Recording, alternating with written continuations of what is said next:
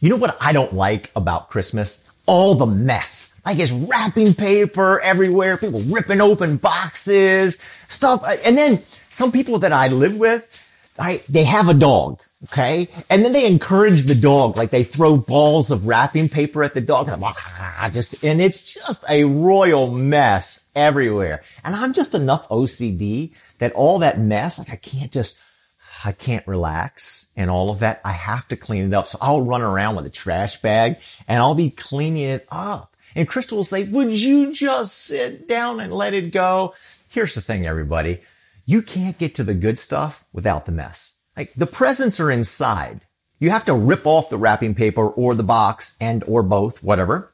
You gotta make a mess to get to the good stuff. You can't have that special moment, like that click of the camera and that big smile or that special video or the jumping up and down with glee because they got the present that they had hoped for that was going to be so awesome that they would play with for the next 36 hours and never touch again, right? So you can't get to it unless you go through the mess. Well, we're looking at Matthew's version of the Christmas story today. And Matthew talks about a mess. Now, he starts with the genealogy, and I spared you that. We didn't read. Although the genealogy is fascinating, but it would take a couple sermons to go through, okay? It is fascinating, but it is messy. What we did read was about Joseph, who was engaged to marry Mary, and it was an almost divorce. Now, that's a mess. It took divine intervention to stop it. Now, something very unique about the Bible is, in the ancient Near East, you would not write about the flaws of the main characters or the heroes of the Bible. You wouldn't do that. But the Bible does. The Bible shows us the main characters' flaws and all. It shows us all the messes, which is totally unique in that world. These are real people going through real events, having real struggles, and having real messes. This is what they are actually dealing with. So what we're focused on this Christmas, in this series, when love takes you in, loneliness, the longing for belonging.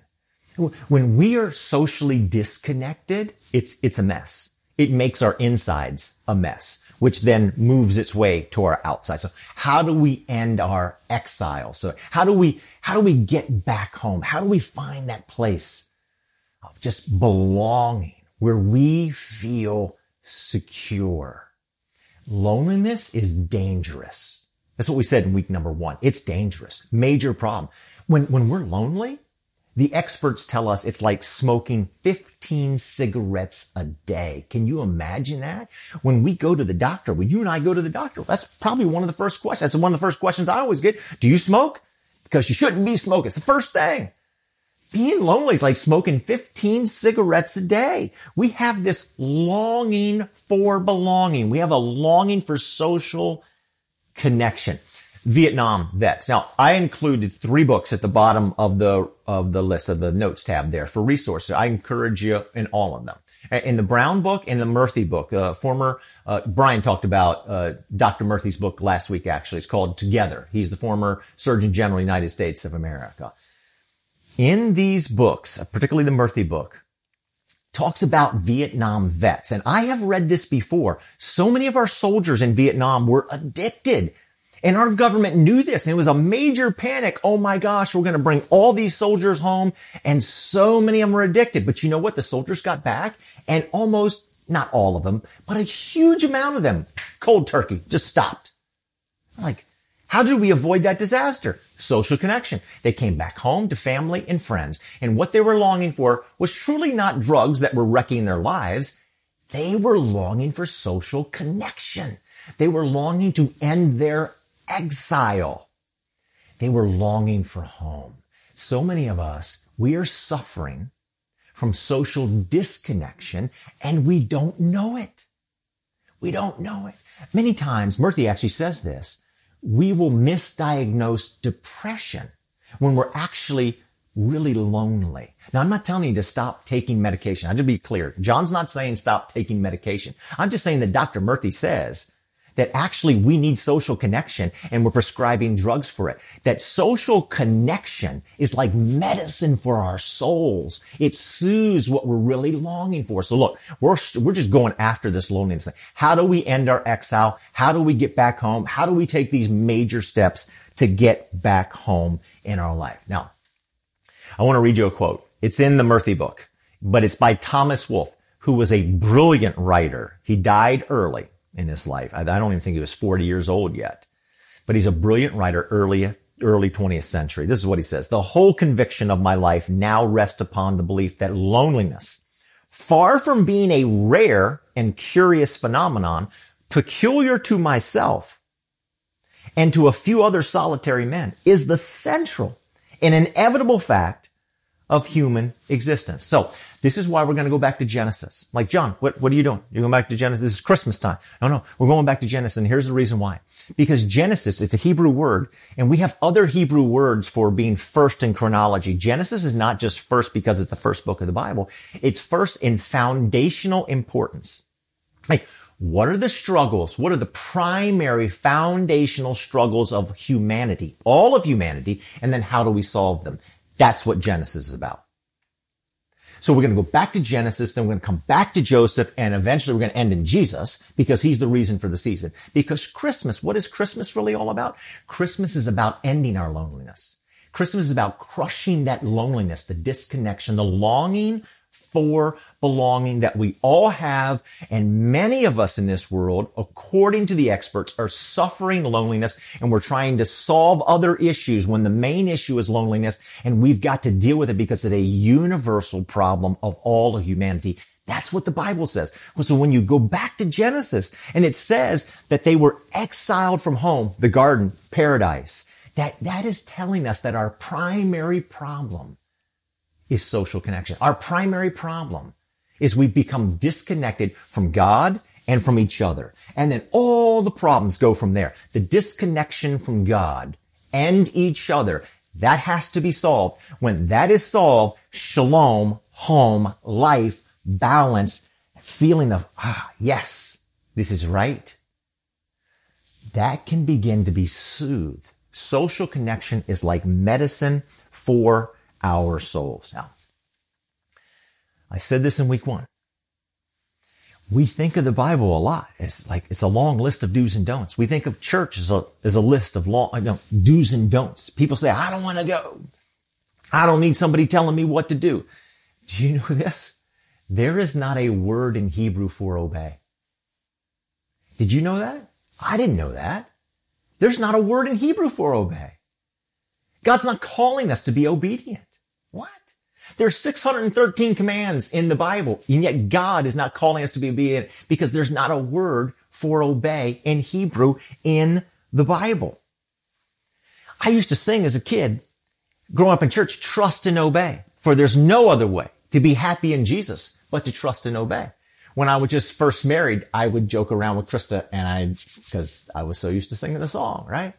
I'd sing trust and obey, for there's no other way to be happy with Krista but to trust and obey. But you know what? Krista doesn't want me to be obedient. Krista wants me to love her. And what is love? Love is being responsible. When you love somebody, you are responsible. It's not obedience. There is a big difference. So there's not a word in Hebrew for obey, but the closest we have is Shema.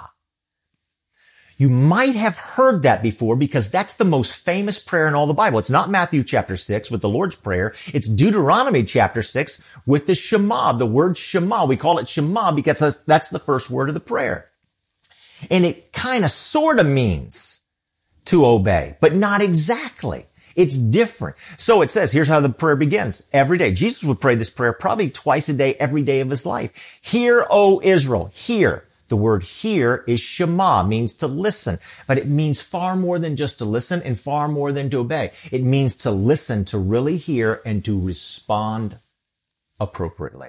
God is calling us to be responsible. When the King James version of the Bible, right, the old Elizabethan English, when they came to that word in the Shema, they had to invent a word, and they called it hearken. Look it up in the King James. Hearken.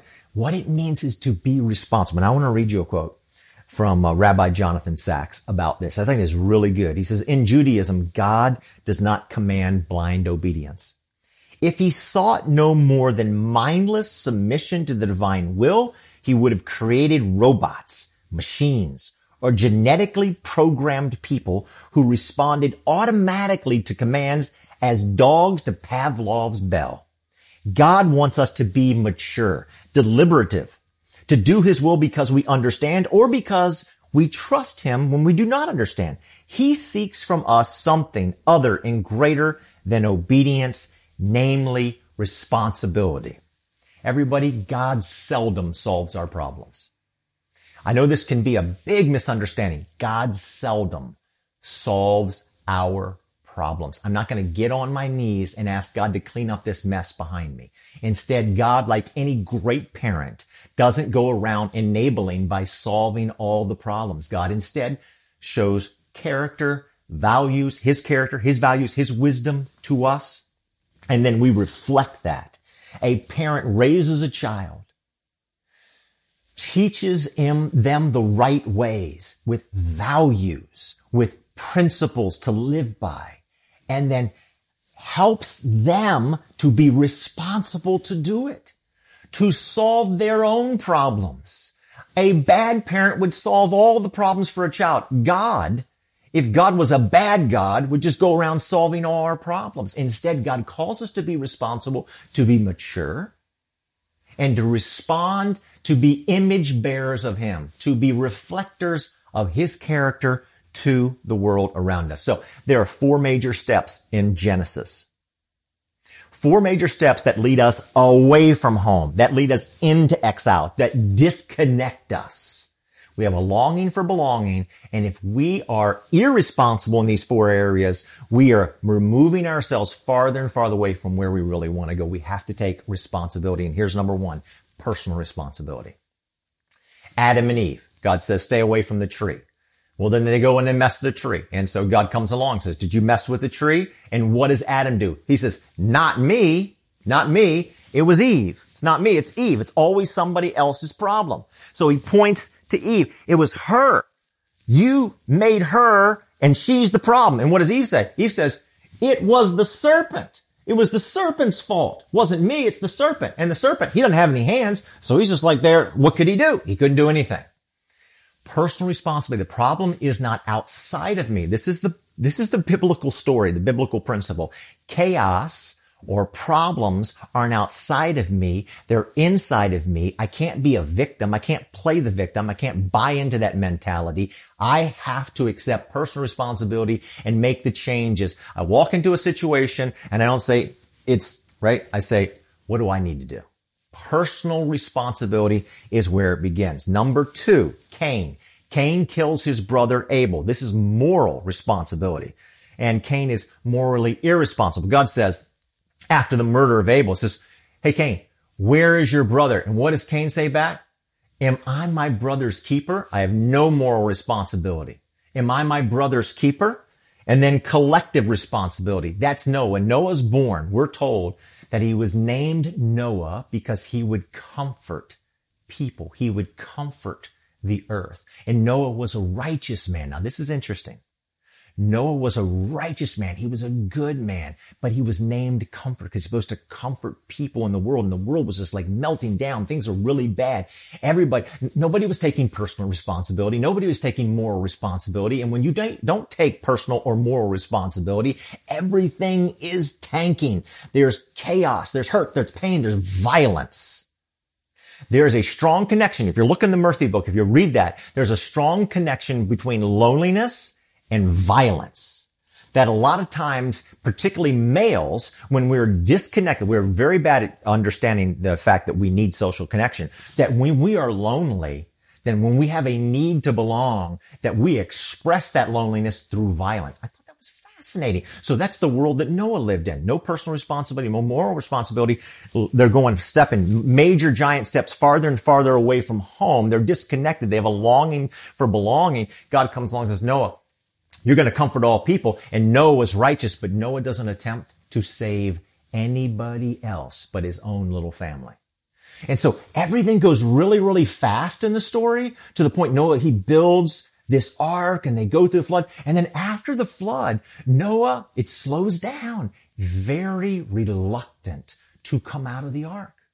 One rabbi says this. He says, I wouldn't have waited for God to say, come on out of the ark, Noah. I would have busted the door down and taken myself out, because you never need permission to repair a shattered world. And Noah failed in the area of collective responsibility. And at the end of his story, we see that he's drunk and naked and just making a huge embarrassment of himself. So Noah was righteous, but he failed at the collective part. He didn't even try to save the world. And finally, ontological responsibility. This is the Tower of Babel. So they build this tower and they're like climbing right up to the sky to break in. Ontological means, basically it means, it's a word of metaphysics, but it basically means to blur identity. I went to a leadership conference one time and the leader was speaking. He was a leader of a huge organization. He says, basically, those people underneath of you, they all think that you can do your job better than you. He said, you just need to wrap your mind around that. Everybody underneath of you thinks that they can do your job better than you. Maybe you saw the movie Bruce Almighty with Jim Carrey. He becomes God for whatever it was, a week or something like that. Why? Because he can do a better job than God can do at his job, right? So that's the story of Babel. They're like, God, we're going to break into heaven. We're going to climb our way up to you because we think we can do better than you. Like, who do you think you are telling us what to do? Who is the authority? I'm the authority. I am the authority, not God. So ontological responsibility to respect God. Now, Abraham. So that's the first 11 chapters of Genesis. And you get to Genesis 12 and we're introduced to Abraham, like the most famous person on the planet. Not then, but now. We get to Abraham, and Abraham's a major turning point. Here's what Rabbi Sachs says about Abraham. Abraham represents the turning point, offering a counterpoint to all the previous failures. So number one, personal responsibility. God says to Adam and Eve, don't touch the tree. They touch the tree and they say, not me. We're no personal response. God says to Abraham, I need you to go. I need you to go. And what does Abraham do? Packs up his bags and he goes. He takes personal responsibility. He follows. It's like the famous line from Isaiah. Who will go and who will I send? Isaiah says, here I am. Send me. I'll be personal. The world's in trouble. Send me. I'll take. If the problem isn't out there, the problem's in here. I need to take personal responsibility. God said go. I need to go. There are things that I need to do. I don't walk into every relationship and every situation saying, what's wrong, what's wrong, what's wrong, what's wrong. I say, what do I need to do? What changes do I need to make? It comes very natural to me to want to look for all the problems in you. Krista and I had a little dust up yesterday, and it was totally my fault.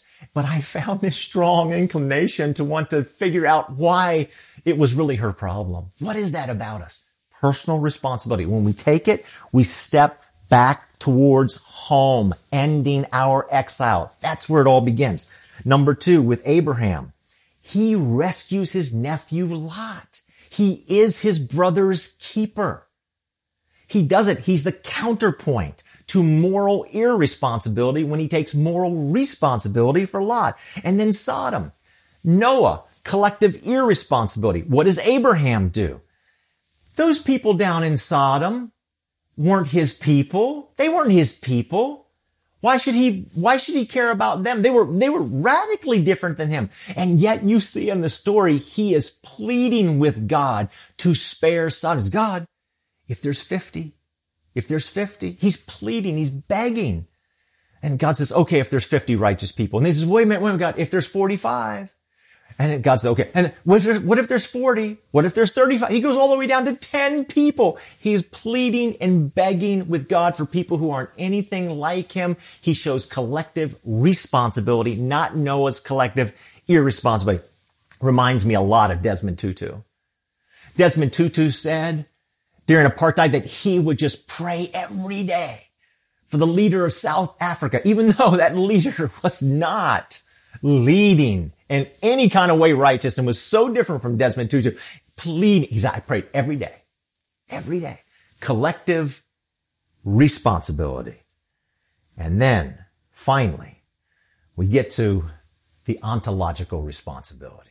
Abraham shows that, and that he says, you know, God, I am just dust and ashes. In other words, he's saying to God, there is a clear identity difference. You are the author of all life, and I am not. It's like the line from the famous movie Rudy. If you've never seen Rudy, you should see the movie. It's great, particularly if you like football. What does the priest say to Rudy? There's one thing I know for sure. There is a God, and I am not him. So there's no blurring of the lines there at all. It's clear. I am not the author. I'm not the author of all life. It is God. So when God guides us and gives us principles and upholds his principles, I don't say, no, I'm going to reject those clear principles that work. No, instead, I'm going to embrace them. Or I'm not going to say, you know what? Those principles are really, I came up with those principles when God introduced them to us in the first place. Now, I want to turn back to Joseph now and then try to bring this home to Christmas, all right?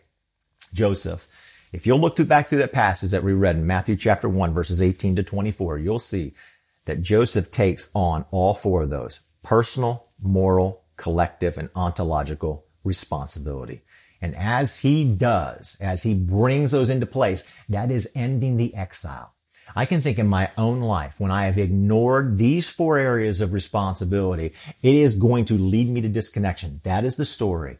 Jesus Christ is the ultimate responsibility taker. That is why Christmas ends our exile. And we are called to follow Jesus Christ, to follow his responsible ways. He took personal responsibility. He came. Next week, I'm going to talk about the fact that Christmas is inevitable. He came. Why? Because love. Because love always takes responsibility. He didn't say, no, not me. Send somebody else. That Isaiah passage, here I am, send me. No, he says, I'll go. I will go. He takes moral responsibility. He is our keeper because he loves us. He takes collective. He takes the whole world on. And, of course, ontological. He knows that he is called to be our Savior. Jesus Christ takes responsibility. And because of it, when we respond to him, we begin to end our disconnection. That longing for belonging is fulfilled. But we have to be responsible. Now let's turn it to all of us. What do we need to do? How do we need to end our exile? Dr. Murthy says this: a first step is to acknowledge the vital need that all humans have for social connection. We've got to admit it. We have this need. We need to stop looking to solve our problem in lots of different areas. And you say, you know what? I have a need for connection with God and with others, with God and with others. I have a need. How am I dealing with it? I need to be personally responsible. I can't be looking to blame something else or to blame the world. What do I need to do? It is, again, so natural for me to want to look to problems outside of myself and somewhere else. Now, I'll tell you what they say, and then you're going to be shocked at this. If I'm going to take personal responsibility for social disconnection, then you're going to have to put the phone down. You're like, John, you can't be serious. You didn't just say that. Read the books. And it's just not Murthy and Brown who say this. There are so many people who say, put the phone down. Look people in the eye and have a conversation. You are actually taking medication for your soul when you do that. You long for that social connection. Take personal responsibility. I remember my mother-in-law used to say all the time, I look everywhere. Everybody's like this, with their head down all the time. Everybody's with their head down. Put the phone down. Be responsible yourself. Okay, other people aren't having it, but you put it down. And when you're talking to people, right, don't keep it in your hands. Because so many of us can do text message and look at somebody in the eye. No, put it away. Because as long as it's in your hands, or as long as your eyes are on it, you're going to be socially disconnected. I'll tell you something else. If there's a young woman in your life, social media is crushing young women. That's what the data is showing. We have to be very careful. It's creating a social disconnect. So we need to be personally responsible for these areas. What can I do? Me, not you. What can I do to end my social disconnection? Moral responsibility. What do I need to do? Am I my brother's keeper? Murthy really goes into this in his book. That is so important for us to serve. We can't be like The Christmas Carol, right? The Christmas Carol, Scrooge, who served nobody but himself and was incredibly disconnected, incredibly unhappy, and longing for belonging. When he turns that around at the end of the Christmas Carol, his life is changed. USA Today this past week. Headline of an article, generosity is the antidote to fear. That's why it's important to serve. That's why we recently wanted to unleash hope. That's why in the middle of this pandemic, when we're like, the natural reaction was to fear and to pull back and not to be generous. I just got to take care of me. We said, no, let's turn it out. Love responds. Love creates life. Love isn't driven by fear. Fear causes death. Instead, we need to respond. We need to serve. This church, we say it all the time. We only do three things. Christ, compassion, which means service to us, which means being driven by love, and community. Those three things, because that soothes that longing for belonging, that ends our exile. Third thing, collective. Where do we need to show collective responsibility? So, Abraham is pleading for Sodom. Jesus is coming for all people with his arms open wide. You know, porcupines? Porcupines, obviously, you know, with all those at each other. In the cold of winter, they actually need each other, but they find it very hard because of their quills to come together. So they have to be very careful. But if they don't come together with all those sharp, pointy quills, if they don't come together, they will die of cold. This is collective. This is for all people. You can't just go to the people who are just like you. Jesus is nothing like me, and Jesus is nothing like you, and yet he came for you, and he came for me. Sodom is so different from Abraham, and yet he pleads with God. Will you plead? Will you be collective? Matthew McConaughey, the actor, and some people in my house and some others that I know, for some reason, they think Matthew McConaughey is good looking. I don't understand why. I don't think he's good looking. But anyway, he just recently wrote a book. And he's talking about this collective. And he's trying to get people to come together. I was listening to an interview that he's trying to get people to come together. And he said, somebody said to him, he says, Matthew, you know, in the middle of the road, trying to come together, in the middle of the road, there's a bunch of yellow lines and a bunch of dead armadillos in the middle of it. That's where people get crushed. And he said back to him, he says, look, we are so far separated right now that the cars on either side of the aisle aren't even on the pavement anymore. There's a huge wide space because nobody's in the middle anymore. But that's where the good stuff happens. And he says, I challenge you on one side or the other. I dare you, he said, to come to the middle. Now, I want to add something to that. Jesus is there in the middle. Famous scene, Joshua chapter 5. Joshua says to this angel, Lord, are you for us or against us? He says, neither. Are you for us? Are you against us? I'm neither. I'm where the yellow lines are. I'm in the paradox. Paradox is driven by love. Polarity is driven by fear. Love creates life. God creates life. Adam and Eve come together and make love and create life. Collective responsibility. So Jesus is calling us to collective responsibility, to bring people together. This is so important. We're pulling apart. The answer is coming together. You know, we hear this all the time. The answer is in coming together. And then even the very people, including me, who say the answer is coming together, run apart. Polarized. Why? Driven by fear.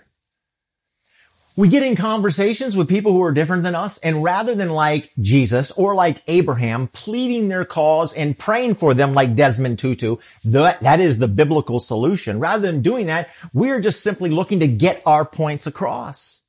Instead, what we need to focus on is conversation, not conversion. Conversation.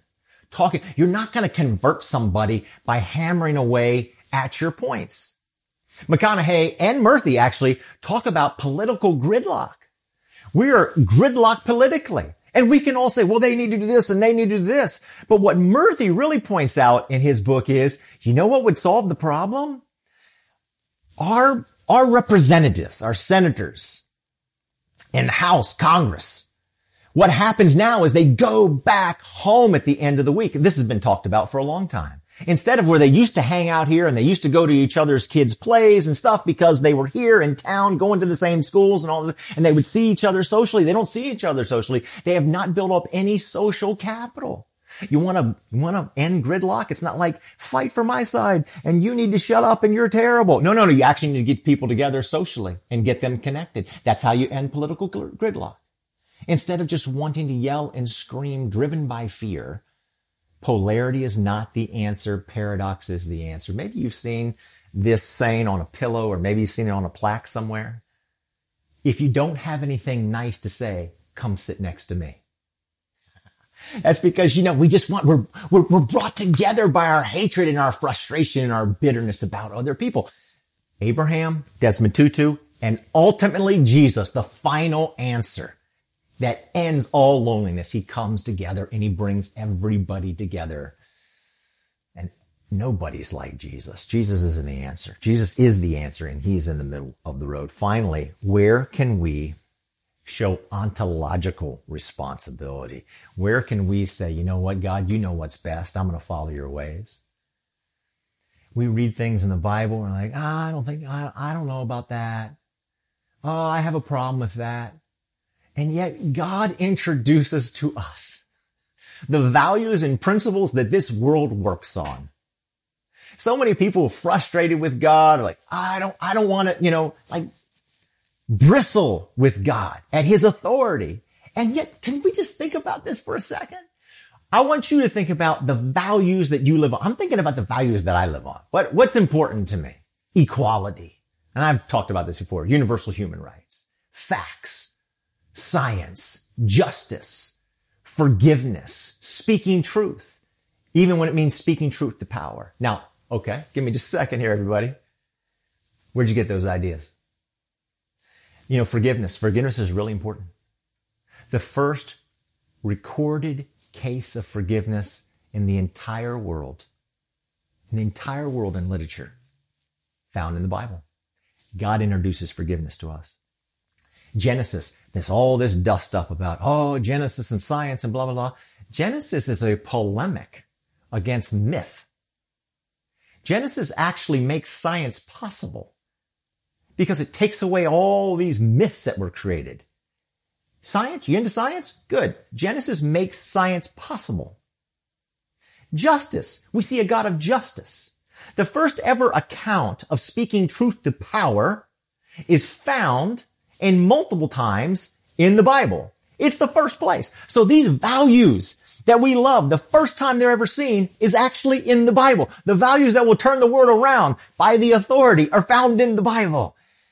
Where can we be responsible personally, morally, collectively, and ontologically by respecting the authority who's brought us the answer and return to home and end the exile? Christmas ends the longing for belonging that we have. But we've got to be responsible to take those steps forward because nobody's going to clean up the mess behind me. God's not going to come down and clean it up. He's going to say, John, I've already shown you how to clean up. Grab the plastic trash bags and pick it up and do it. Take steps towards social connection. Let's pray. Heavenly Father, thank you, God, for your word. Thank you that you are so concerned about the foundational things that cause us some serious problems. Help us to find the meaningful social connection that we all long for. In Christ's name, amen.